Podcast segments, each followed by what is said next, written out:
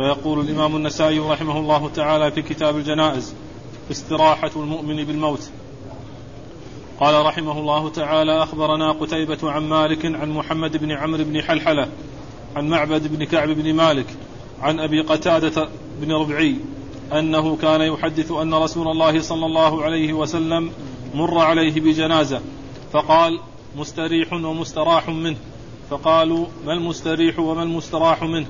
قال العبد المؤمن يستريح من نصب الدنيا وأذاها والعبد الفاجر يستريح منه العباد والبلاد والشجر والدواب. بسم الله الرحمن الرحيم. الحمد لله رب العالمين وصلى الله وسلم وبارك على عبده ورسوله نبينا محمد وعلى آله وأصحابه أجمعين. أما بعد يقول النسائي رحمه الله استراحة المؤمن بالموت. مراد النسائي بهذه الترجمة أن المؤمن وهو في هذه الحياة الدنيا في نصب وتعب. إذا توفاه الله عز وجل فإنه ينتقل إلى ما هو خير ويستريح من نصب الدنيا وتعبها ومشقتها. وقد أورد النسائي حديث أبي قتادة الأنصاري رضي الله تعالى عنه أن النبي عليه الصلاة والسلام مر عليه بجنازة فقال مستريح ومستراح منه. قالوا ما المستريح وما المستراح منه؟ قال المؤمن يستريح من نصب الدنيا وأذاها والكافر أو الفاجر يستريح منه العباد والبلاد والشجر والدواب. والمقصود من الترجمة الشق الأول وهو المتعلق بالمؤمن وهو أنه يستريح من نصب الدنيا وتعبها وأذاها ويشبه هذا هذا الحديث ما جاء في صحيح مسلم وهو أول حديث في كتاب الزهد. قال عليه الصلاة والسلام الدنيا سجن المؤمن وجنة الكافر. الدنيا سجن المؤمن وجنة الكافر. يعني مع أنه في هذه الحياة الدنيا وما فيها من نصب وتعب هو بمثابة السجن. وإذا انتهى من هذه الحياة الدنيا فإنه ينتقل إلى خير. فهذا الحديث يشبه هذا الحديث من حيث المعنى. كون المؤمن يستريح من نصب الدنيا وأذاها وذلك الحديث يقول الدنيا سجن المؤمن. بمعنى أنه في الدنيا على هذه الحال وإذا فارق هذه الحياة فإنه ينتقل إلى ما هو خير وينتقل إلى ما أعده الله له من النعيم المقيم ومن الجزاء والثواب فيكون في حالة موته مستريح من نصب الدنيا وأذاها ومقبل على خير وقادم على خير أعده الله عز وجل له. وقوله مستريح ومستراح منه قيل إن إن الواو هنا بمعنى أو يعني مستريح أو مستراح منه. والشخص الواحد هو إما هذا وإما هذا. إما مستريح حيث يكون مؤمنا أو مستراح منه حيث يكون بخلاف ذلك. وقيل إن الواو للتقسيم والمقصود أن الأموات قسمان.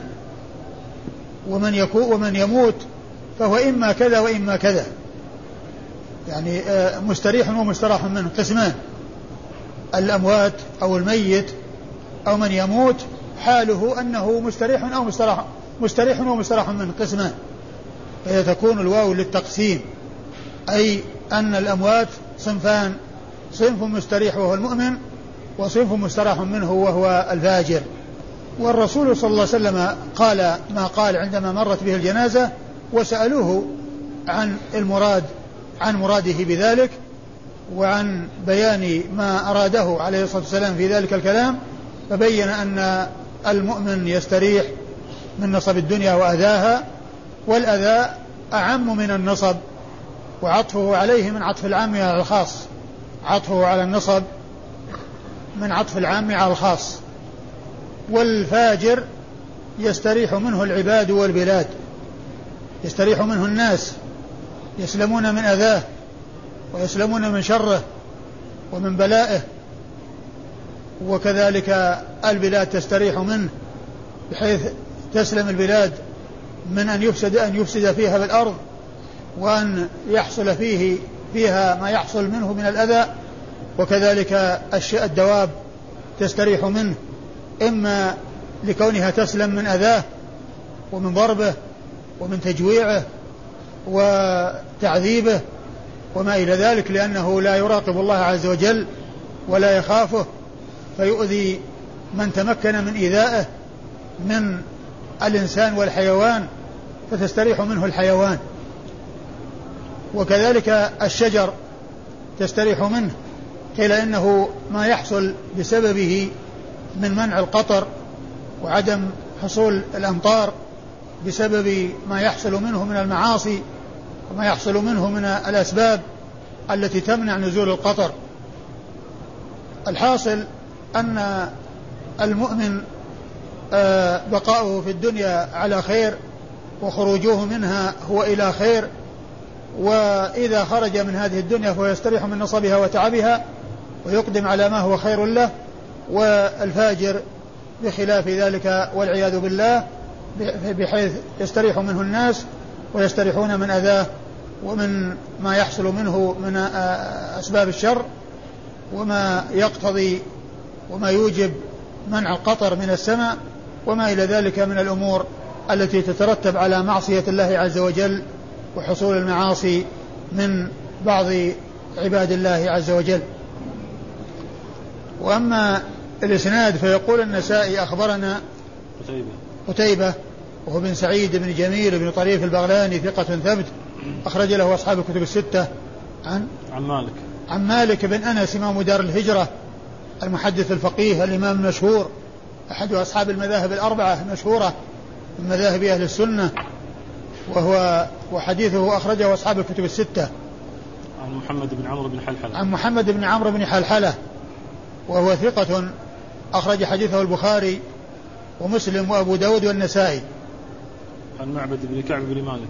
عن معبد بن كعب بن مالك وهو مقبول أخرج حديثه البخاري ومسلم وأبو داود في الناسخ والمنسوخ والترمذي والنسائي النسائي وابن ماجه. والنسائي وابن ماجه. أخرج حديث البخاري ومسلم وأبو داود في الناسخ والمنسوخ و آه، والنسائي وابن ماجه. عن أبي قتادة بن ربعي. عن أبي قتادة بن ربعي وهو أبو قتادة الحارث بن ربعي مشهور بكنيته أبو قتادة واسمه الحارث واسم أبيه ربعي وهو صحابي جليل مشهور بكنيته أبو قتادة وحديثه أخرجه أصحاب الكتب الستة. وقال رحمه الله تعالى الاستراحة من الكفار. قال رحمه الله تعالى أخبرنا محمد بن وهب بن أبي كريمة الحراني. قال حدثنا محمد بن سلمة وهو الحراني عن أبي عبد الرحيم. قال حدثني زيد عن وهب بن كيسان. عن معبد بن كعب عن أبي قتادة رضي الله تعالى عنه قال كنا جلوسا عند رسول الله صلى الله عليه وسلم اذ طلعت جنازة فقال رسول الله صلى الله عليه وسلم مستريح ومستراح منه المؤمن يموت فيستريح من أوصاب الدنيا ونصبها وأذاها والفاجر يموت فيستريح منه العباد والبلاد والشجر والدواب. المؤمن؟ نعم. المؤمن؟ فقال نعم المؤمن يموت فيستريح من أوصاب الدنيا ونصبها وأذاها أيوة.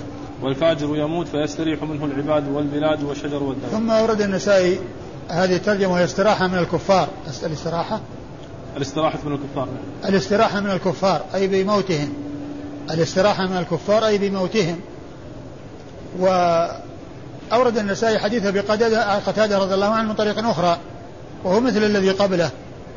يعني مر على الرسول صلى الله عليه وسلم بجنازة فقال مستريح ومستراح منه فسألوه عن ذلك فقال المستريح المؤمن يسلم ويستريح من أوصاب الدنيا ونصبها وتعبها والوصب هو التعب و آه، والفاجر يستريح منه العباد والبلاد والشجر والدواب. نعم. يستريح منه العباد والبلاد والشجر والدواب. وهو مثل الذي قبله إلا أن الترجمة السابقة للمؤمن واستراحته والترجمة الثانية للكافر والاستراحة منه بموته وهلاكه. نعم أخبرنا محمد بن وهب بن أبي كريم الحراني. أخبرنا محمد بن وهب بن أبي كريمة الحراني وهو صدوق أخرج له النسائي. وهو صدوق أخرج حديثه النسائي وحده. صدوق أخرج حديثه النسائي وحده. عن محمد بن سلمة وهو الحراني. محمد بن سلمة الحراني ثقة أخرج له البخاري في جزء القراءة ومسلم وأصحاب السنة الأربعة. ومسلم وأصحاب السنة الأربعة. محمد بن سلمة الحراني. وكلمة الحراني هو الحراني هذا هذه زادها من دون تلميذه الذي هو محمد بن وهب. وهو إما النسائي أو من دون النسائي هو الذي أتى بكلمة وهو الحراني. لأن المقصود منها إيضاح من هو هذا الشخص. وهذا الذي أوضح أتى بكلمة هو. حتى لا يظن أنها من كلام تلميذه محمد بن وهب. لأنه لو قيل محمد بن سلمة الحراني لفهم أن هذا الكلام كله له التلميذ لكن لما جاءت وهو الحراني عرف أنها زيادة ممن دون التلميذ ليوضح من هو هذا الشيخ الذي روى عنه ذلك التلميذ وأنه محمد بن سلمة الحراني. ومن الرواة عند النسائي شخصان كل من هو يقال محمد بن سلمة إلا أن أحدهما في طبقة متأخرة من طبقة شيوخ النسائي وهو محمد بن سلمة المرادي المصري. فإن هذا إذا جاء محمد بن سلمة من شيوخه فالمراد به المرادي وإذا جاء محمد بن سلمة من طبقة شيوخ شيوخ شيوخ شيوخ شيوخه فالمراد به الحراني كما هنا. فإن هذا في طبقة شيوخ في طبقة شيوخ شيوخه. الأول اللي هو محمد بن سلمة المرادي من طبقة شيوخه. وهذا محمد بن سلمة الحراني من طبقة شيوخ شيوخه. فإذا جاء يعني غير منسوب وغير مميز بأن قيل محمد بن سلمة فإن كان شيخه فإن كان ذلك الذي لم يميز شيخ شيخه فإنه يكون المرادي المصري. وإن كان آه، ذلك الغير مميز من طبقة شيوخ شيوخه فالمراد به الحراني. المراد به الحراني. وهو ثقة أخرج حديث البخاري في جزء القراءة ومسلم وأصحاب السنة الأربعة. عن أبي عبد الرحيم. عن أبي عبد الرحيم وهو خالد بن يزيد. خالد بن يزيد. بن أبي يزيد. خالد؟ بن أبي يزيد. إيش؟ ابن أبي يزيد. ابن أبي يزيد نعم. خالد بن أبي يزيد. خالد ابن أبي يزيد مشهور بكنيته الحراني أبو عبد الرحيم. مشهور بكنيته أبو عبد الرحيم. وهو ثقة أخرج له البخاري في الأدب المفرد ومسلم وأبو داود والنسائي. نعم. البخاري في الأدب المفرد وأبو داود والنسائي. البخاري في الأدب المفرد ومسلم وأبو داود والنسائي. مشهور بكنيته أبو عبد الرحيم وهو خالد بن أبي يزيد الرقي. نعم. قال حدثني زيد. قال حدثني زيد وهو بن أبي أنيسة. زيد ابن أبي أنيسة وهو ثقة له أفراد. أخرج حديثه أصحاب الكتب الستة. عن وهب بن كيسان. عن وهب بن كيسان. وهو ثقة أخرج له أصحاب الكتب الستة. عن معبد بن كعب. عن معبد بن كعب عن أبي قتادة نعم. وقد مر ذكرهما. قال رحمه الله تعالى باب الثناء. قال أخبرنا زياد بن أيوب. قال حدثنا إسماعيل. قال حدثنا عبد العزيز عن أنس رضي الله تعالى عنه قال مر بجنازة فأثني عليها خيرا. فقال النبي صلى الله عليه وسلم وجبت. ومر بجنازة أخرى فأثني عليها شرا. فقال النبي صلى الله عليه وسلم وجبت. فقال عمر رضي الله تعالى عنه فداك أبي وأمي. مر بجنازة فأثني عليها خيرا فقلت وجبت. ومر بجنازة فأثني عليها شرا فقلت وجبت. فقال من أثنيتم عليه خيرا وجبت له الجنة ومن أثنيتم عليه شرا وجبت له النار. أنتم شهداء الله في الأرض. الحديث عن عن عن, عن عمر؟ عن أنس. عن أنس؟ نعم. ثم ورد النسائي هذه الترجمة وهي باب الثناء يعني الذي هو ذكر الميت. والثناء يكون بالخير ويكون بالشر وهو الغالب يستعمل في الخير ولكنه قد يذكر قد يراد به الشر والمراد به الذكر. يعني الثناء الثناء يعني ذكر الميت إما بخير وإما بشر. ذكره إما بخير وإما بشر وغالب ما يستعمل الثناء في الخير ولكنه قد يأتي في الشر والمراد به الذكر كونه يذكر والذكر يكون بخير ويكون بشر يكون بخير يذكر بخير ويذكر بشر. وقد أورد النسائي حديث أنس بن مالك رضي الله عنه أن النبي عليه الصلاة والسلام مر عليه بجنازة فأثنوا عليها خيرا. يعني يعرفون الشخص فأثنوا عليه. فقال عليه الصلاة والسلام وجبت. ومر بجنازة أخرى فأثنوا عليها شرا. وهم يعرفون الرجل أي أصحاب رسول الله عليه الصلاة والسلام. فقال النبي صلى الله عليه وسلم وجبت. قال عمر رضي الله عنه فداك أبي وأمي ما وجبت؟ قال من أثنيتم عليه خيرا وجبت له الجنة ومن أثنيتم عليه شرا. وجبت له النار أنتم شهداء الله في الأرض. أنتم شهداء الله في الأرض. ومن المعلوم أن هذا الحديث فيه تصديق الرسول صلى الله عليه وسلم لهذا الكلام. والأمر في ذلك واضح من حيث أن النبي صلى الله عليه وسلم قال وجبت وصادق على هذا الذي قالوه وأخبر بأن نتيجة ثنائهم خير.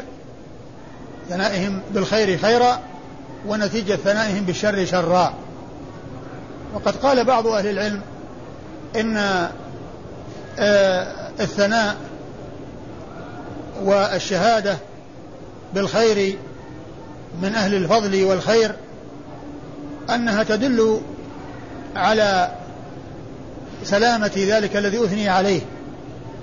وعلى العكس من ذلك من ذكر بسوء فإنه يدل على سوء ذلك الذي أثني عليه سوءا وذكر بسوء. ومن العلماء من قال إن الذي يحصل منه الثناء ويكون بهذه المثابة هم أصحاب رسول الله عليه الصلاة والسلام لأنهم خير هذه الأمة. ومنهم من عمم ذلك. لكن من المعلوم أن الذي جاء التصديق منه التصديق عليه من رسول الله عليه الصلاة والسلام فهذا أمره واضح. ومن لم يحصل اطلاع الرسول صلى الله عليه وسلم على ذلك الثناء وتصديقه عليه كمن يثنى عليه بعد وفاته إما من الصحابة أو من بعد الصحابة فإن الثناء بالخير يرجى من ورائه الخير. يرجى من ورائه الخير. ويرجى لصاحبه الخير. ولكنه لا يقطع فيه كما يقطع لمن شهد له الرسول صلى الله عليه وسلم بالجنة. لكن يرجى المحسن ويخاف على المسيء. يرجى المحسن ويخاف على المسيء. ومنهم من قال إن شهادة شهود له بالخير وثناء الناس عليه بالخير في أي زمن إذا كانوا من أهل الفضل ومن أهل الدين والتقى فإنه يكون كذلك. لكن كما نعلم أنه حصل في زمن النبي صلى الله عليه وسلم الثناء على بعض الأشخاص لأن ظاهرهم الإحسان والنبي عليه الصلاة والسلام قال في حقهم أنهم من أهل النار مع أنهم أثنوا عليهم. وذلك في الرجل الذي كان يجاهد في سبيل الله وأبلى بلاء عظيما وأثنوا عليه خيرا. وقالوا ما رأينا مثل فلان يعمل كذا ويعمل كذا. ما أحد أبلى بلاءه. فقال عليه الصلاة والسلام هو من أهل النار أو هو في النار. فشخص تبعه وراقبه ليعرف ماذا يعمل فرأى أنه أصيب بجرح فجزع ووضع السيف على الأرض ومقدمة السيف على على صدره ثم تحامل عليه فقتل نفسه. فرجع ذلك الرجل وأخبر بما شاهده وعاينه. فمن المعلوم أن الناس يثنون على حسب ما يظهر لهم ولا يطلع على السرائر إلا الله سبحانه وتعالى لكن من يثنى عليه خيرا يرجى له خير. ولهذا جاء في بعض الأحاديث يعني ما يدل على قرب يعني آآ آآ آآ شهادتهم أو شهادة من أثني عليه الخير بأن يكون من أهل الخير بقوله توشكون أن تعلموا أهل الجنة من أهل النار. توشكون يعني معناه يوشك معنى يقرب يعني ولم يقل تعلمون أهل الجنة من أهل النار وإنما قال توشكون أن تعلموا أهل الجنة من أهل النار. قالوا كيف يا رسول الله؟ قال بالثناء الحسن والثناء السيء. قال بالثناء الحسن والثناء السيء. يعني فقوله توشكون يدل على القرب وليس على التحقيق وعلى حصول ذلك. لكن من يثنى عليه خيرا فإنه يرجى له خير. لكن لا يقطع بأنه من أهل الجنة ويشهد له بالجنة ويقال هذا من أهل الجنة. ولكن يرجى له الخير. من أثني عليه خيرا يرجى له الخير. ومن أثني عليه شرا يخشى عليه السوء والعياذ بالله. أخبرنا زياد بن أيوب. أخبرنا؟ أخبرنا زياد بن أيوب, أيوب نعم. أخبرنا زياد بن أيوب.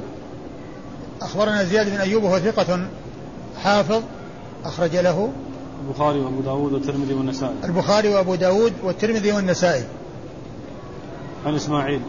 عن إسماعيل وهو بن علية إسماعيل بن إبراهيم بن مقسم المشهور بن علية وهو ثقة ثبت أخرج له أصحاب الكتب الستة. عن عبد العزيز. عن عبد العزيز وهو بن صهيب. وهو ثقة أخرج له أصحاب الكتب الستة. عن أنس بن مالك صاحب رسول الله عليه الصلاة والسلام وخادمه. وأحد السبعة المعروفين بكثرة الحديث عنه عليه الصلاة والسلام. وهذا الحديث من الأسانيد العالية عند النسائي رباعي. وهو من أعلى ما يكون عند النسائي. لأن النسائي أعلى ما يكون عنده الأسانيد الرباعية التي يكون فيها بينه وبين رسول الله عليه الصلاة والسلام أربعة أشخاص وهنا أربعة أشخاص بين النسائي وبين رسول الله عليه الصلاة والسلام. زياد بن أيوب وإسماعيل بن علية وعبد العزيز بن صهيب وأنس بن مالك رضي الله تعالى عنه. فهو من أعلى الأسانيد عند النسائي لأنه ليس عنده ثلاثيات. فأعلى ما عنده الرباعيات وأطول ما عنده العشاريات. وأطول ما عنده العشاري وقد مر بنا حديث إسناده عشرة وهو أطول ما يكون عند النسائي في فضل قراءة قل هو الله أحد. مر بنا في فضل قراءة قل هو الله أحد إسناده عشرة أشخاص وهو أعلى ما يكون عند النسائي عند الإمام أحمد تسعة أشخاص عند الإمام أحمد فيه تسعة أشخاص وعند النسائي فيه عشرة أشخاص. فأنزل ما يكون عند النسائي العشاريات وأعلى ما يكون عند النسائي الرباعيات. وهذا الحديث الذي معنا من الرباعيات التي هي أعلى ما يكون عند النسائي لأنه ليس عنده ثلاثيات. نعم. قال رحمه الله تعالى أخبرنا محمد بن بشار. قال حدثنا هشام بن عبد الملك. قال أخبرنا شعبة. قال سمعت إبراهيم بن عامر وجده أمية, أمية بن خلف. قال سمعت إبراهيم بن عامر وجده أمية بن خلف. قال سمعت عامر بن سعد عن أبي هريرة رضي الله تعالى عنه قال مروا بجنازة على النبي صلى الله عليه وسلم فأثنوا عليها خيرا. فقال النبي صلى الله عليه وسلم وجبت. ثم مروا بجنازة أخرى فأثنوا عليها شرا. فقال النبي صلى الله عليه وسلم وجبت. قالوا يا رسول الله قولك الأولى والأخرى وجبت. فقال النبي صلى الله عليه وسلم الملائكة شهداء الله في السماء وأنتم شهداء الله في الأرض. ثم أورد النسائي حديث أبي هريرة. حديث أبي هريرة رضي الله عنه. وبمعنى حديث أنس المتقدم. يعني في الثناء على جنازة بالخير فقال وجبت والثناء على جنازة بالشر فقال وجبت وسئل عن المراد بقوله وجبت. فبين أن الملائكة شهداء الله في السماء وأنتم شهداء الله في الأرض والمراد من ذلك وجوب الجنة والنار. وجوب الجنة لمن شهد له بخير ووجوب النار لمن شهد له بشر وهو بمعنى الحديث المتقدم حديث أنس رضي الله تعالى عنه. وأما إسناد الحديث فيقول النسائي أخبرنا محمد بن بشار. أخبرنا محمد بن بشار هو الملقب بن دار وهو ثقة وهو البصري ثقة أخرج حديثه أصحاب الكتب الستة بل هو شيخ لأصحاب الكتب الستة روى عنه مباشرة وبدون واسطة. عن هشام بن عبد الملك. عن هشام بن عبد الملك وهو أبو الوليد الطيالسي. هشام بن عبد الملك هو أبو الوليد الطيالسي وهو ثقة أخرج له أصحاب الكتب الستة. عن شعبة. عن شعبة بن الحجاج الواسطي ثم البصري وهو ثقة ثبت وصف بأنه أمير المؤمنين في الحديث وحديثه أخرجه أصحاب الكتب الستة. عن إبراهيم بن عامر وجده أمية. عن إبراهيم بن عامر وجده أمية بن, بن خلف. قوله وجده أمية تعريف له وتوضيح لبيان هذا الشخص وفي النسخة وجده. وهذا الضبط خطأ بل وجده لأن المقصود هو تعريف وبيان من هو هذا الشخص وأن جده أمية بن خلف وهو إبراهيم بن عامر بن مسعود بن أمية بن خلف. إبراهيم بن عامر بن مسعود إبراهيم نعم. إبراهيم بن عامر بن مسعود بن أمية بن خلف فهو جده بل هو جد أبيه لأنه إبراهيم, إبراهيم بن عامر بن مسعود بن أمية فهو جده أي جد أبيه. وقوله وجده أمية بن خلف يعني تعريف له. و آه وهو ثقة.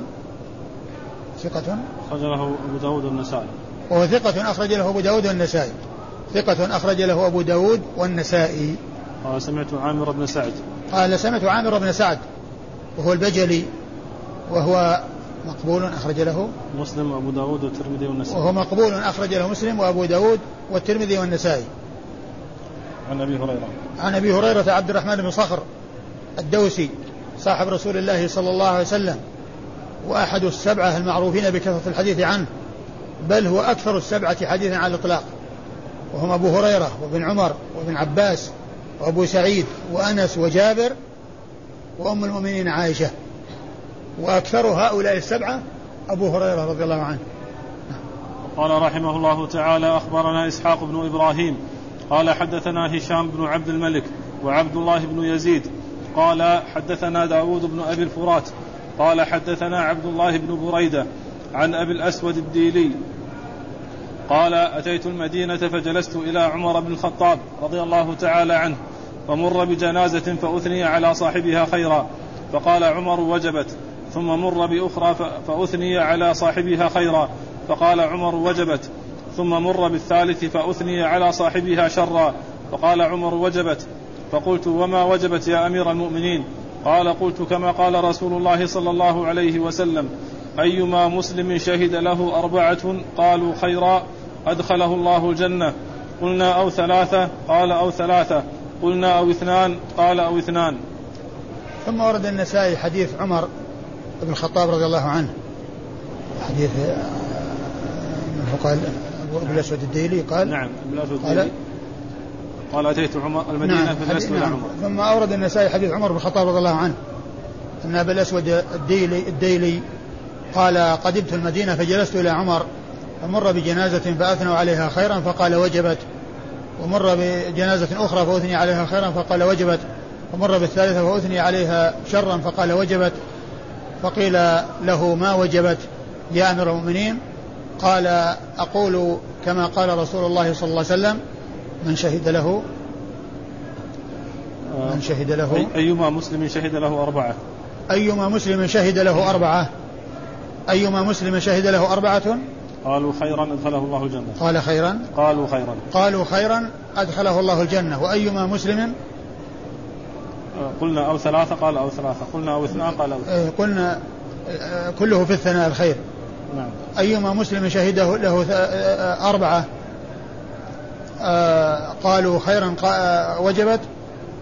قالوا قلنا وثلاثة. قلنا أو ثلاثة قال قلنا أو ثلاثة. قال أو ثلاثة وثلاثة. أو ثلاثة أو ثلاثة نعم أو ثلاثة. قال أو ثلاثة. قلنا أو اثنان قال أو اثنان. قلنا أو اثنان. يعني معناه أنهم إذا شهد له بالخير فإنه آه، يؤول أمره إلى خير. ويرجى له الخير. ويمكن أن يكون أن هذه الشهادة والثناء يعني يكون معها تجاوز الله عز وجل عن سيئاته إذا كان له سيئات ويدخل الجنة من أول وهلة أو يكون ليس له سيئات ويكون مآله إلى الجنة ونهايته إلى الجنة.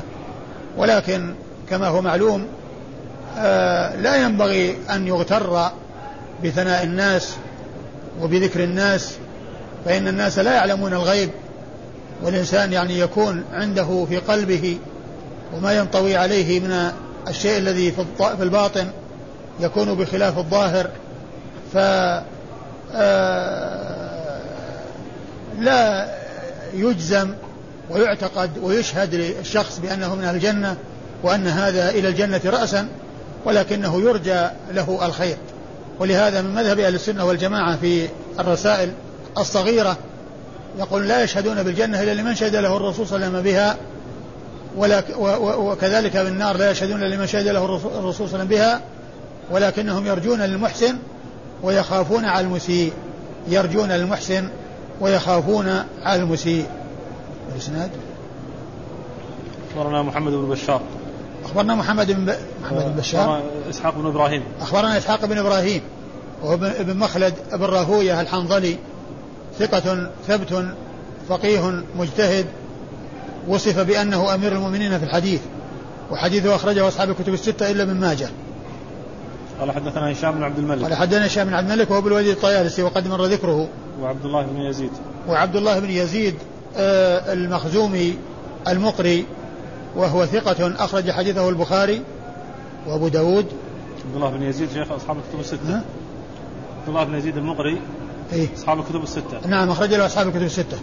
يزيد يزيد آآ آآ اسمه إيش؟ عبد الله بن يزيد عبد الله بن يزيد المقري المدني آه لا مو ملكي المدني. المدني. عبد الله بن يزيد. ليس الذي أقرأ المكي هو؟ الذي أقرأ القرآن سبعين سنة. لا لا.